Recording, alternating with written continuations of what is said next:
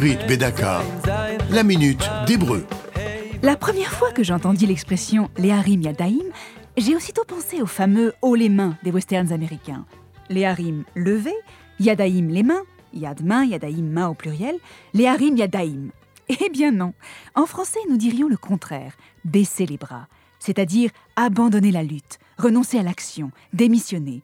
C'est une métaphore liée à la boxe, où le boxeur, qui n'a plus la force de lever les bras pour se protéger et se défendre, finit par baisser les bras. À l'opposé, Altarim Yadaim. Al exprime la négation. Altarim ne lève pas. Altarim Yadaim, en français ne baisse pas les bras, est un encouragement à ne pas abandonner, à ne pas se décourager. Tout espoir est permis. Altarim Yadaim. Comme quoi, d'une langue à l'autre, ou d'une culture à l'autre, les choses ne sont pas perçues de la même façon.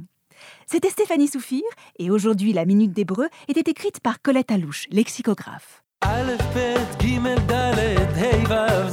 Retrouvez la Minute d'Hébreu sur ivritbedaka.org.il.